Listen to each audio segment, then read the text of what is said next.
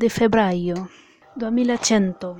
Ah, eu juro que eu tentei dizer isto bem. Hoje os vizinhos decidiram fazer obras aqui destes lados. Não estou a perceber. Onde é que está o meu relógio? Este há de ser dos poucos episódios em que eu vou realmente publicar com alguns backstage. Neste caso, eu a preparar o caderno e o relógio para saber a quantas ando. Não que o relógio será utilizado para cronometrar o episódio, mas para eu poder dizer as horas, como já me é hábito nos outros episódios. Portanto, no bom português, 1 de fevereiro de 2020. Feliz fevereiro, pessoal janeiro estava a demorar 50 séculos para passar, mas já passou, já foi, vida nova. São 18 e 28. Hoje, hoje eu fiquei inspirada com um pin que vi no Pinterest sobre autocuidado. O meu Pinterest está carregado de quotes motivacionais, carregado de outfits, carregado de dicas de autocuidado e de self-care. Se bem que self-care e autocuidado são a mesma coisa. Muito bem, Carol põe mais o teu cérebro a funcionar. Enfim, vocês entenderam o que é que eu quis dizer com toda a dinâmica do meu Pinterest. O meu Pinterest é um pequeno espaço onde começa o meu desenvolvimento pessoal. Ora, aí está.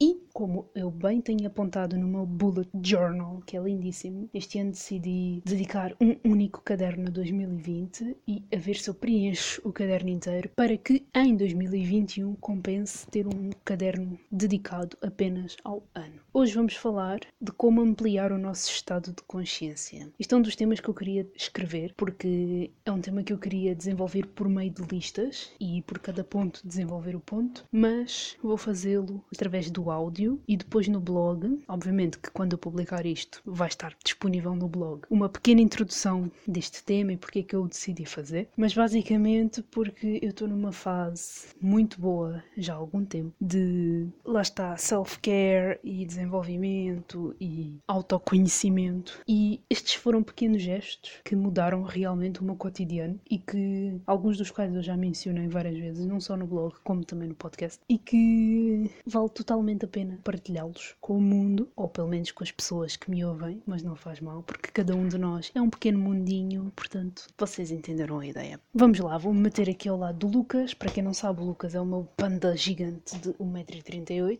Vou tentar gravar um episódio em condições. E quando eu digo em condições que chegue aos 20 minutos pelo menos e a partir daí ver se há. Para quem não sabe, eu medito há um ano e, ora, quatro meses. Comecei no dia 5 de outubro de 2018, graças ao Miguel Luz, próprios Miguel Luz. Eu hei de mencionar o Miguel Luz muitas vezes aqui porque eu acompanho muito do seu trabalho e, e repito-me, ele é realmente uma, uma pessoa fixe. E eu comecei a meditar porque o Miguel falou de uma aplicação que ele utiliza, que é o Headspace. E eu instalei só para experimentar porque já tinha instalado mais não sei quantas aplicações e não me tinha dado muito bem com nenhuma delas. Até que, enfim, como se o destino já tivesse traçado, um dia destes hei de falar sobre destino e acaso, porque é um tema que eu tive a debater com uns quantos amigos e chegamos todos a conclusões muito engraçadas, mas não é sobre isso que eu estou aqui a falar hoje, é sobre meditação e tantas mais. Instalei o Whitespace, comecei a utilizar e eu já tenho 300, quase 370, se não me engano, ou ainda mais, sessões feitas, uh, numa média de 5 minutos por sessão, porque eu não consigo fazer mais do que 5, não, não consigo fazer mais do que 10 minutos de meditação. 10 minutos é o máximo, porque senão eu começo a ficar irrequieta e se calhar o desafio é mesmo esse, é ultrapassar os 10 minutos de meditação por dia e acalmar essa hum, inquietude. Eu já meditei duas vezes ou três por mais de 15 minutos, já cheguei aos 20. Normalmente essas longas meditações eu faço depois de treinar, porque sabe bem acalmar o coração com a meditação, tipo 10 minutos, e lá está, se eu treino por dia 30 minutos, mais 10 para completar a, a sessão não há de fazer mal nenhum e de que maneira é que a meditação me ajudou a ampliar o meu estado de consciência. Só este tema há de me preencher os 25 minutos. Então, eu sempre fui uma pessoa nervosa. Estressada. Muita gente não acredita nisto, muitas pessoas pensam que eu estou a enganá-las, porque a minha postura, pelo menos a minha presença, o meu estado de estar ao pé das pessoas é super sereno. Eu acredito que eu consiga transparecer essa serenidade toda, quando na verdade por dentro, até há um ano e meio, quase, eu era e continuo a ser, mas já não sou um turbilhão sem organização. Eu sofro atualmente de um caos organizado e não era como antigamente em que eu era um turbilhão e não fazia puto de ideia do que é que se estava a passar e então ficava super irritada porque não sabia como resolver os meus problemas, porque eu nem sequer tinha ideia de quais eram os meus problemas. E com a meditação eu aprendi a controlar o fluxo de pensamentos, não fazendo com que eles parassem de existir, mas de modo a que eles coexistissem comigo. Então tornou-se muito mais fácil lidar comigo mesma, tendo em conta que a cada dia eu vou escavando e escavando cada vez mais tudo aquilo que eu guardo dentro de mim e tudo aquilo que outrora eu não compreendia por completo. É muito. trata-se muito do medo do desconhecido. Nós muitas pessoas, eu acredito que muitas pessoas tenham receio ou digam que não conseguem meditar, porque no fundo, no fundo, sabem que, que o percurso da meditação nada mais é do que autoconhecimento. Dar-me-nos a conhecer ao nosso desconhecido é aterrador, porque nós sabemos aquilo que somos, sabemos aquilo para o que vamos, mas temos receio de admitir certas facetas que nos caracterizam e que muitas pessoas de fora desconhecem porque nós não temos a ousadia de as demonstrar. E a meditação, e eu pronto, eu sempre fui uma pessoa muito expressiva, às vezes até demais, e a meditação ajudou-me a controlar essas pequenas explosões emocionais e que por vezes magoavam as pessoas. Eu acredito que atualmente ainda consiga tocar na ferida das pessoas, só que eu agora faço de modo consciente e com um propósito, que é realmente fazer com que as pessoas acordem da sua bolha e percebam que não são só elas que sentem dor, que sentem rancor dor, passam por dificuldades, todos nós passamos por situações que não atravessam a cabeça do menino Jesus, mas isso não quer dizer que tenhamos de negligenciar os problemas dos outros. Eu sempre fui bastante empática e a meditação conseguiu ampliar essa empatia. Às vezes enerva ser uma pessoa bastante sensível quanto aos problemas dos outros, porque muitas vezes eu colocava-me abaixo dos outros e a meditação ajudou-me não a colocar-me acima dos outros, mas a distinguir o que é que é colocar colocar-me acima dos outros e o que é que é posicionar-me, porque aqui ninguém é melhor do que ninguém, e a única pessoa acerca da qual eu tentarei sempre superar sou eu mesma, ontem, hoje e eternamente. A meditação não é sentarmos-nos, cruzarmos as pernas, fecharmos os olhos e emitirmos a famosa onomatopeia do hum, se bem que cada som, pelo que eu estive a pesquisar, tem um significado e cada som tem de estar em concordância com determinadas posições que nós façamos com as mãos e com as pernas e com o corpo em geral. Portanto, não tem de ser uma prática ancestral, basicamente, mas lá está, faz parte de um, de um estudo e de um processo. No entanto, para nós, pessoas do dia a dia e que têm mais 30 outras atividades a acontecerem,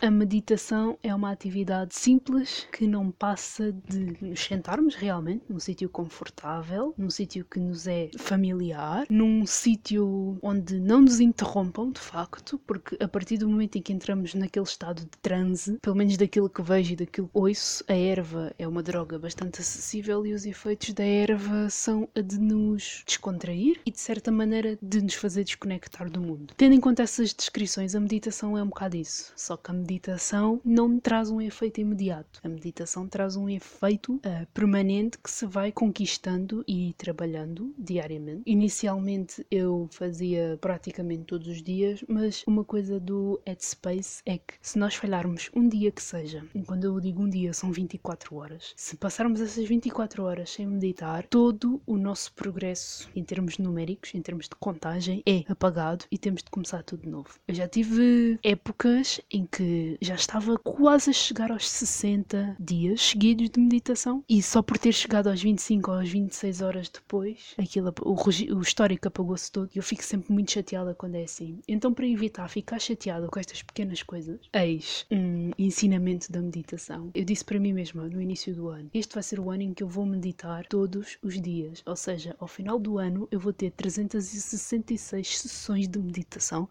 Neste caso vão ser 365 porque eu, na teoria, falhei um dia em janeiro, mas não me descontou os que eu já tinha conquistado, portanto, não estamos assim tão mal. Mas este vai ser o ano em que eu vou ter 365 sessões de meditação seguidas, independentemente do tempo em que eu as faça, independentemente da duração das sessões, mas este vai ser o ano. A meditação ensinou-me a ter muita calma. A meditação ensinou-me a respirar. Parecendo que não, saber respirar faz toda a diferença. Não sei se sabem, mas pelo menos no yoga, uh, a respiração é feita pelo diafragma e não pelo peito. E supostamente uh, a respiração adequada é mesmo essa: é a respiração pelo diafragma e não pelo peito. Eu fiz, por exemplo, não sei se foi quando eu comecei a meditar ou se foi um tempo antes, mas eu fiz umas sessões de yoga em casa com uma aplicação. E de facto, respirar pelo diafragma faz toda a diferença nas atividades físicas. Eu noto isso enquanto danço ou enquanto corro para os transportes ou quando estou muito nervosa ou quando choro. A diferença que faz respirar pelo diafragma quando nós estamos a, a chorar é que nem é questão de respirar pelo diafragma, é mesmo saber controlar a respiração. Porque acreditem, faz toda a diferença. É uma sensação de controlo que nos acalma. Termos controle sobre nós mesmos e sobre as nossas emoções e sobre as nossas explosões, não como meio para evitarmos demonstrá-las às pessoas, mas sim como saber demonstrá-las, é do caraças. Foi uma das minhas maiores conquistas. É conhecer-me ao ponto de saber quais é que são os gatilhos para me tirar do sério e, por vezes, sem conseguir evitar esses gatilhos, saber trabalhar com eles. E tudo porque decidi ficar paradinha na cama antes de dormir, respirar 5 ou 10 minutos na minha, com acompanhamento, emergir e acordar a pensar. Pegaram em mim, levaram-me lá para o meio de não sei aonde e trouxeram-me de volta. Para quem não nunca meditou ou se já experimentou, mas não teve essa noção, é tão bom quando fechamos, quando eu fecho os olhos, faço lá a minha imersão, o meu mergulho espiritual e perco completamente noção de onde eu estou em termos exteriores, em termos de espaço exterior, mas estou tão bem conectada com o meu interior. É como se eu fosse um invólucro, porque na verdade sou, mas um invólucro que fosse fácil de aceder interiormente, que simplesmente entrei pela portinha, neste caso a porta são os olhos, e estou ali a deambular como se nada fosse. E é, é magnífico, é, é maravilhoso, de facto, quando eu abro os olhos e olho para a minha estante, olho em redor e apercebo-me de que estou no meu quarto e não num plano tridimensional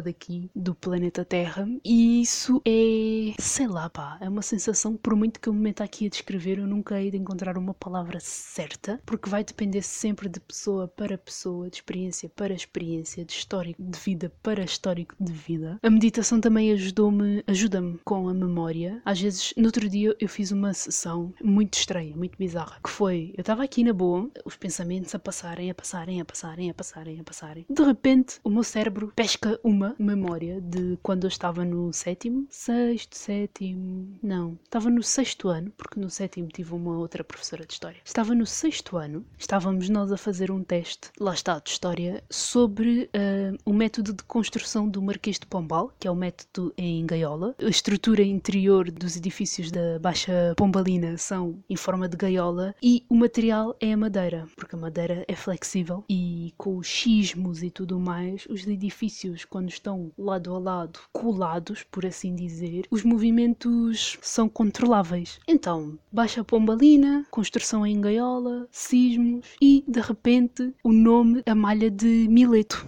hipódamo Mileto. Até chegar ao Mileto, eu sabia que começava por M, então fiquei ali a fazer um brainstorming de palavras com M e veio-me Mileto. E eu, pronto, olha, não vou interromper a sessão porque sabe-se lá para onde é que eu vou também. E de repente, entrei no pátio do edifício, que neste caso era o bloco onde nós tínhamos as aulas de história. Acho que era o bloco C ou o bloco B. Não, era o bloco C. Era tipo o A era para os putos, o B era já para os maiorzitos, BC, o E era da biblioteca e o D era onde nós tínhamos as aulas do nono ano. A minha cabeça começou ali a passear pelo pátio do edifício, entrou nas salas, fui até uma sala de música, saí para fora, no sítio, tipo no, na terra batida, onde nós jogávamos berlindes e tudo mais. E agora estou-me aqui a lembrar de uma sessão de fotos que nós fizemos todos ali perto, que eu tenho fotos guardadas desse tempo. E quando eu abri os olhos, eu fiquei, não, eu tenho de confirmar se a minha cabeça não me está aqui a, a pregar. Partidas, tipo Mileto, malha de Mileto, mas que é esta merda. E pesquisei, e de facto Mileto era uma cidade cujo urbanista Hipódamo, a cidade de Mileto é a cidade de origem de Hipódamo, o considerado o primeiro urbanista e que desenvolveu uma malha estrutural ortogonal. Por que, é que eu estou a dizer malha estrutural se malha estrutural é para edifícios e não? Enfim, uma malha urbana, agora sim está certa, uma malha urbana ortogonal para a cidade de Mileto e foi a malha que Marquês de Pombal adotou para a Baixa Pombalina. Eu fiquei uns dois minutos a parabenizar a minha memória e o meu inconsciente porque realmente nós temos poder sobre nós mesmos. Nós temos é de permitir que isso aconteça. E a meditação é uma prática que nos ajuda não só a tirar muita coisa de dentro, como a fazer essa limpeza e a fazer esse, essa seleção de pensamentos e de ideias e de memórias, porque muitas das vezes nós achamos que não temos capacidade para aprender determinadas coisas, porque não temos memória, porque não nos lembramos, porque não sei o quê, quando no fundo só nos falta essa prática. практика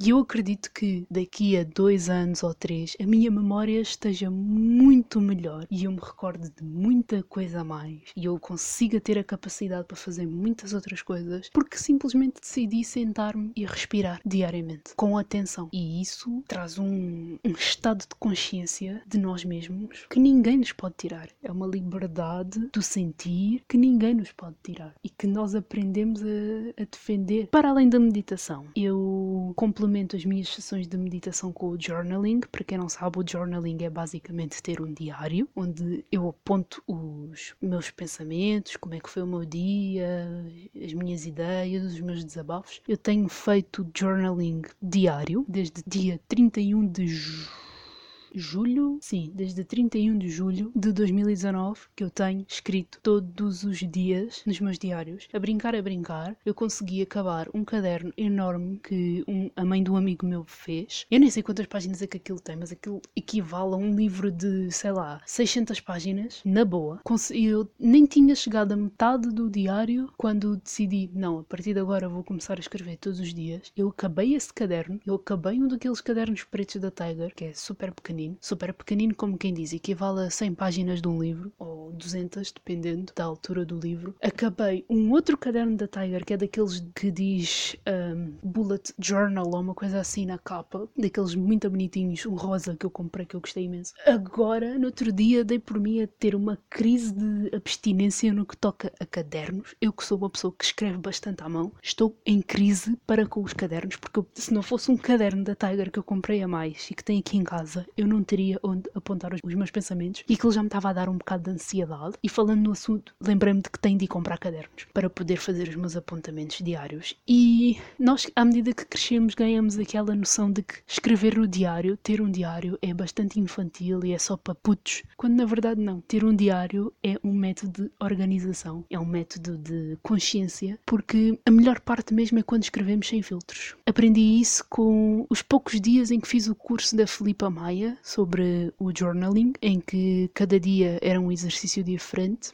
e eu aprendi com ela a escrever sem filtros, a não ter medo de despejar para as páginas tudo aquilo que me vai na cabeça. Mesmo que sejam pensamentos nocivos, mesmo que sejam pensamentos estranhos, mesmo que seja macabro, mesmo que seja doentio, mesmo que seja fantasioso, que seja. Escrever tudo, deitar tudo cá para fora. Antes de estar apontado num caderno com a pior letra de sempre do que ficar dentro de nós, a fermentar, a fermentar, a fermentar e cujo resultado no futuro só nos fará mal. Então, não escrever num caderno antes ou depois de uma meditação, dependendo do grau da, da ansiedade. E quando eu falo ansiedade, lá está, não é uma ansiedade que precise de acompanhamento médico, é aquela típica ansiedade de sentirmos o coração a bater e a cabeça a 180 e o corpo quase que fica aqui a tremer com os tremores, porque não sabemos, primeiro depositamos no caderno ou se primeiro escreve, uh, uh, meditamos para acalmar a cabeça para depois escrever.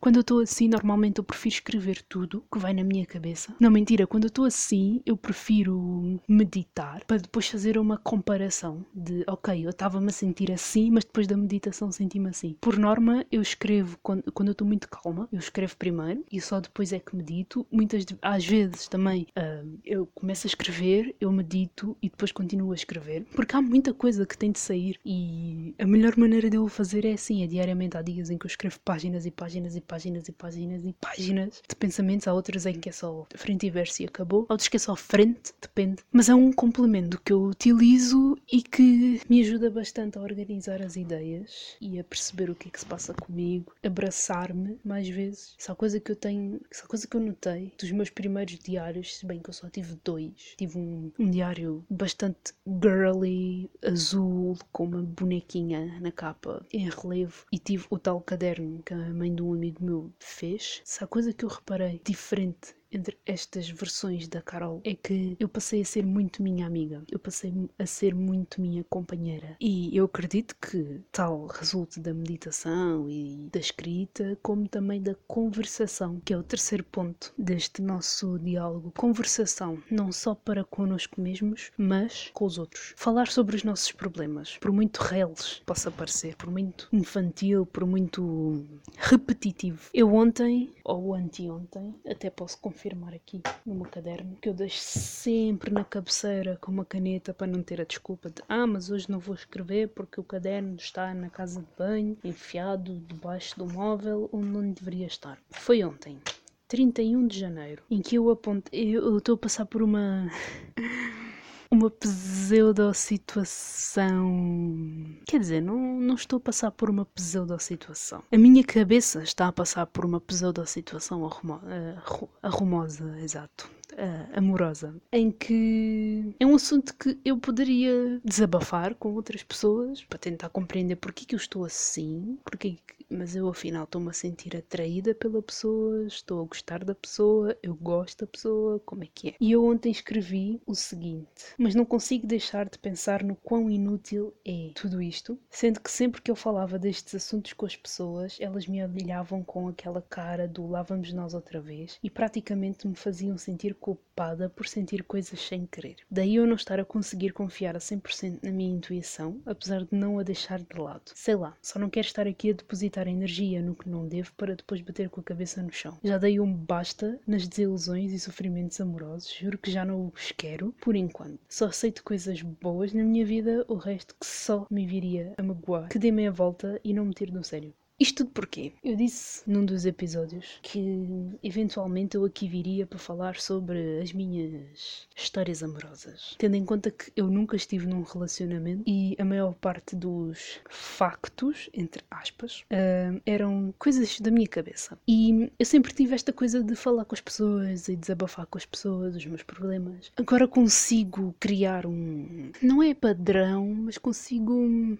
Lá está, fazer uma filtragem daquilo que que eu quero falar com as pessoas e sobre as quais quero uma, uma, uma, opinião. Sendo que eu não utilizo esse filtro quando é comigo mesma. Já utilizei, mas agora já não. Mas quando se calhava sempre nos assuntos amorosos, que é o assunto do qual eu mais falava com, com as pessoas, com as minhas pessoas, pelo menos, eu comecei a reparar que era sempre a mesma coisa. O, o fluxo de cada história, embora diferente, era sempre a mesma coisa. Eu agora, onde estou atualmente, consigo entender que era para encher buracos no meu espírito. Eu apoiava-me nesses assuntos amorosos, nessas fantasias que eu criava, porque não tinha de facto trabalhado aquilo que eu guardo dentro de mim e que, sendo desbloqueado, me poderia dar tudo aquilo que mais ninguém pode, que é o amor próprio. O amor próprio é uma coisa que temos de ser nós sozinhos a conquistar e, claro, que acaba por ser complementado por tantas outras coisas. Mas quando eu falava de assuntos amorosos, lá está, das minhas fantasias,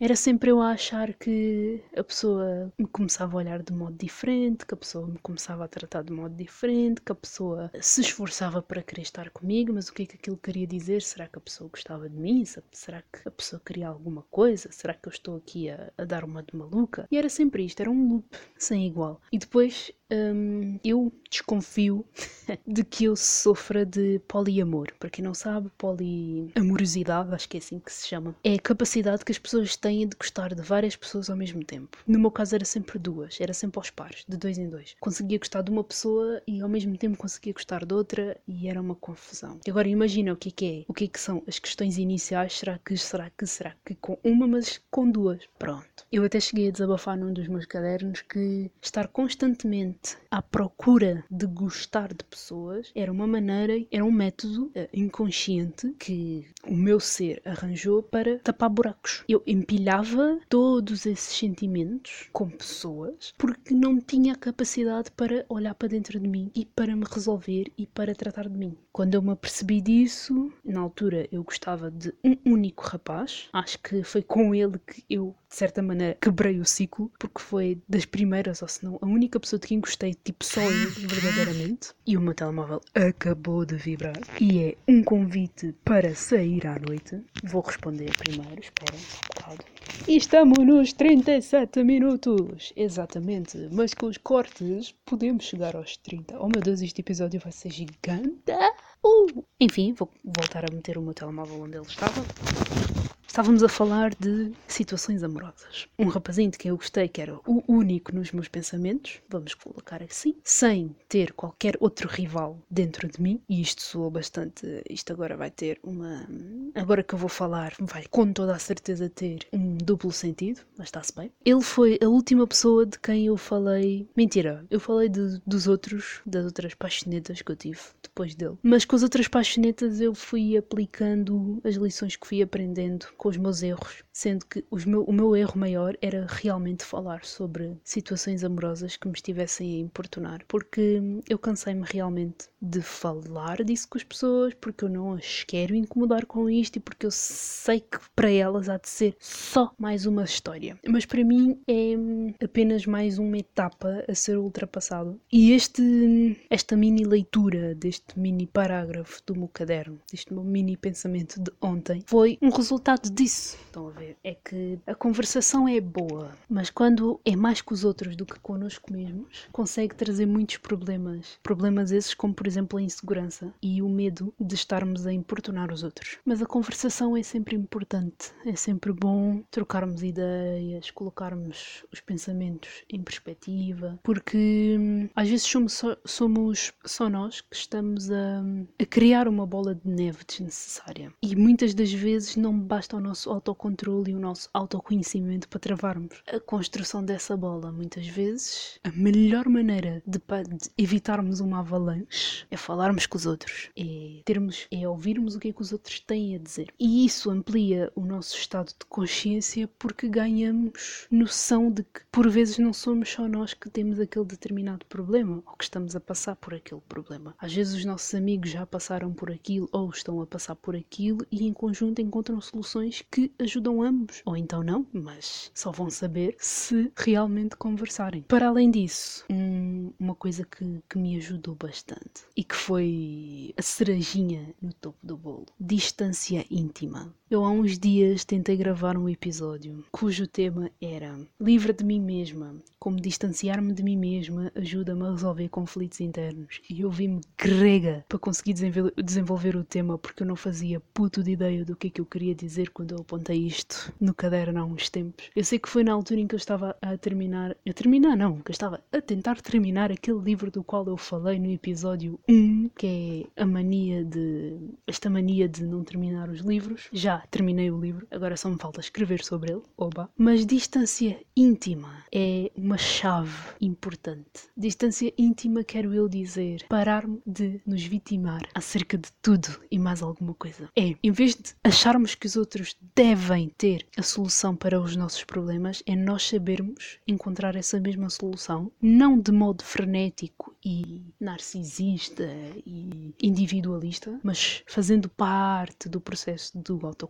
Distância íntima, para mim, é sinónimo de sairmos de nós mesmos, olharmos para nós, apontarmos tudo aquilo que está mal, tudo aquilo que está bem e resolver cada ponto com calma. É sabermos conversarmos connosco mesmos como se fôssemos realmente amigos, sendo realmente amigos. Distância íntima, quero eu dizer, conhecermos-nos ao ponto de saber qual o nosso refúgio. É sermos aquele ponto de referência de quando precisamos de desabafar. Eu sei que parece que isto vai contra aquilo que eu disse sobre a conversação, mas há que saber dosear a necessidade de falar com as pessoas. Porque às vezes, em vez de criarmos, porque às vezes, imaginem, às vezes falarmos com os outros só amplifica a gravidade de um, de um determinado pensamento, quando por vezes aquilo que nós precisávamos era de tempo para aquilo repousar, para aquilo sei lá, fazer algum sentido para nós e só depois sair. Entendem? Porque o tempo não nos dá tempo apenas para o nosso corpo, para a matéria, para aquilo que é físico. O tempo também existe dentro de nós, principalmente dentro de nós. Porque nós, parece que não, mas nós no fundo sabemos quando ou como é que as coisas têm de acontecer. Há aquele chame de intuição e podemos dar-lhe o nome de intuição porque acaba por ser. Há aquele chame de sexto sentido que é sinónimo da intuição. Há aquele chame autoconhecimento. Mas mas o facto é, nós sabemos. E antes de nos apoiarmos ou antes de criarmos sequer uma dependência em relação a outra pessoa, estamos nós. E é acerca disso que se trata a nossa vivência. Não é sermos egoístas, não é termos, guardarmos tudo para nós, não é evitarmos criar contacto. Não, não é sobre isso. É sobre autodescoberta para que qualquer outra pessoa que surja, seja no requisito familiar, seja no requisito de amigos, amigos, seja no requisito romântico, nos complemente. Porque nós não podemos esperar isso somente de um, de um cenário romântico. Nós também temos de esperar isso de qualquer outra pessoa, de qualquer outra área da nossa vida. Nós queremos é que as pessoas nos complementem e não que retirem. E se tiverem de retirar alguma coisa de nós, que seja uma coisa má porque foi substituída por uma coisa boa. Porque, vejamos, isto é um ciclo, é um ciclo que nunca há de acabar. Nós seremos eternamente constituídos por coisas boas e por coisas más. Sem equilíbrio não há nada. É sobre isso que estuda, por exemplo. Ai, como é que se chama a disciplina? Que eu tive, pelo menos, que é estruturas, mas não é estruturas o nome da, da matéria que eu estava a dar. Era uma coisa sobre equilíbrio. Que, o que, que é? É sobre forças que se anulam umas às outras e que criam um estado de equilíbrio. Isso tem um nome, mas agora não me estou a lembrar. Fogo. Ah, mas também estou com preguiça de ir ao ao caderno. Mas enfim, equilíbrio. Equilíbrio é tudo. E é isso que eu aprendi e encontrei e estou a encontrar com a meditação, com a, com a conversação, com o journaling, com a distância íntima, com a prática de todas as atividades que me preenchem e que me fazem bem e que me tornam eu, que neste caso é escrever, seja para o blog, seja para mim mesma, que neste caso é ler, que agora é ter o podcast e conversar sobre tudo e mais alguma coisa, é sobre dançar, até me cansar dançar, se bem que eu nunca me canso de dançar. A maior prova que eu tive disto, nem foi nos tempos em que eu treinava, em que eu, tinha, que eu andava no hip hop, foi quando uma amiga minha fez anos, convidou-nos a todos, quando eu digo todos, os amigos dela, para irmos a um evento no Time Out, que foi o Throwback RB e hip hop,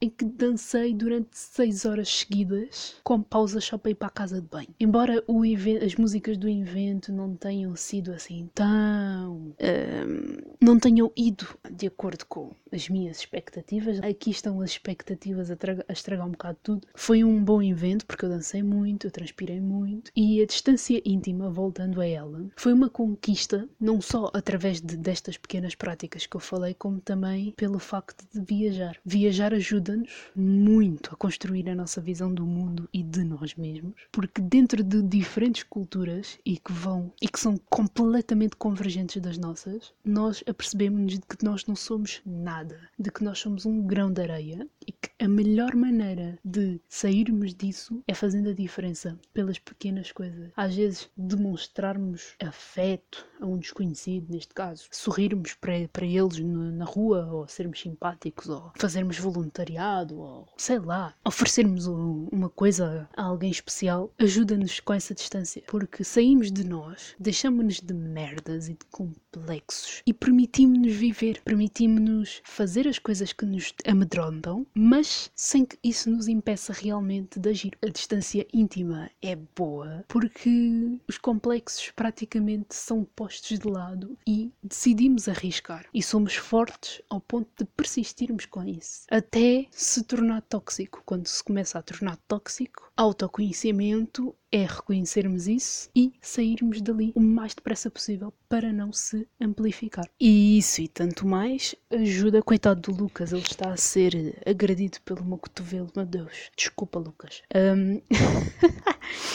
Estes pequenos gestos alteram e de maneira muito positiva o nosso cotidiano e é muito bom. É, é nessa fase em que eu estou. Eu já assim estou há coisa de. Lá está, desde que eu comecei a meditar, que tem feito toda a diferença. E uma coisa que me ajudou também foi a tirar o ano sabático. Para quem não sabe, estou num ano sabático. Eu acabei a licenciatura o, o ano passado, em julho, e decidi: não, eu preciso de parar com isto porque isto não me está a fazer bem. Nem era pela pressão da faculdade, mas sim o que é que eu estava a fazer. Não desgostei de todo, mas sinto que me posso entregar a nossa Senhora, mas sinto que me posso entregar a muitas coisas mais que, com as quais me identifico. E é isso que eu vou fazer no mestrado. Não vou prosseguir com aquilo que comecei, mas vou prosseguir numa outra área que me preencha e que me faça sentir melhor. E se não me fizer sentir melhor, tenho bom remédio, paro e faço outra coisa. Porque tendo a idade que tenho e seguindo os conselhos que toda a gente me anda a dar, que é viver a minha vida de modo a que me faça feliz, eu vou procurar isso, eu vou procurar essa felicidade. E eu não a vou encontrar a 100%, porque isso é completamente impossível, mas vou encontrá-la numa grande maioria e é isso que eu quero e é isso que eu desejo para todas as pessoas que me são próximas e mesmo para aquelas que eu nunca vi na vida, porque um bocado de paz de alma nunca fez mal a ninguém. E é isto, pessoal. Eu falei bastante, eu, eu estou aqui a, a gratificar-me por dentro por este episódio estar tão longo. Eu, eu até tenho medo de olhar para os minutos, eu aposto que estamos aqui há uma hora, e acho que estamos aqui há uma hora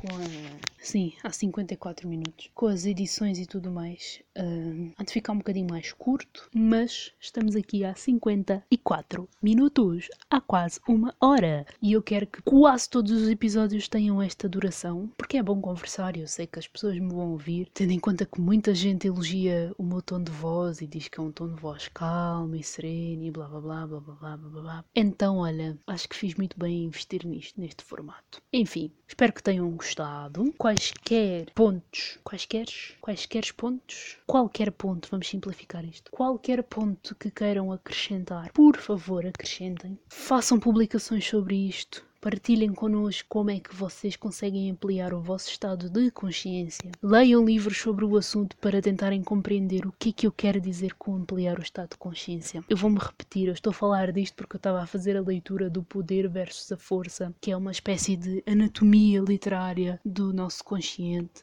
E embora o saldo final para mim não tenha sido muito positivo, porque pelo, pelo menos é assim que, que eu consigo distinguir. Se o livro tivesse sido muito bom bom para mim. Eu teria mantido o ritmo de leitura, que ao início foi muito bom, e não teria deixado sucumbido ali no meio do nada. Portanto, mesmo que o livro não tenha sido grande coisa para mim, ajudou-me com este tema e ajudou-me, lá está, a, a, criar um outro ponto de vista, um outro estado de espírito em relação à vida. E isso é bom, isso é muito bom. Isso é uma das, uma das vantagens de ter o privilégio de poder ler o que eu quiser e o que bem entender. Sendo que o maior privilégio de poder ler é mesmo esse, é poder ler. Ficamos por aqui no Congresso número 4 que na teoria é o congresso número 5, mas tendo em conta que o episódio piloto, episódio, que o episódio piloto foi o 0.5, eu vou considerar isto o congresso número 4. Uma vez mais, espero que tenham gostado e vemo-nos por aí.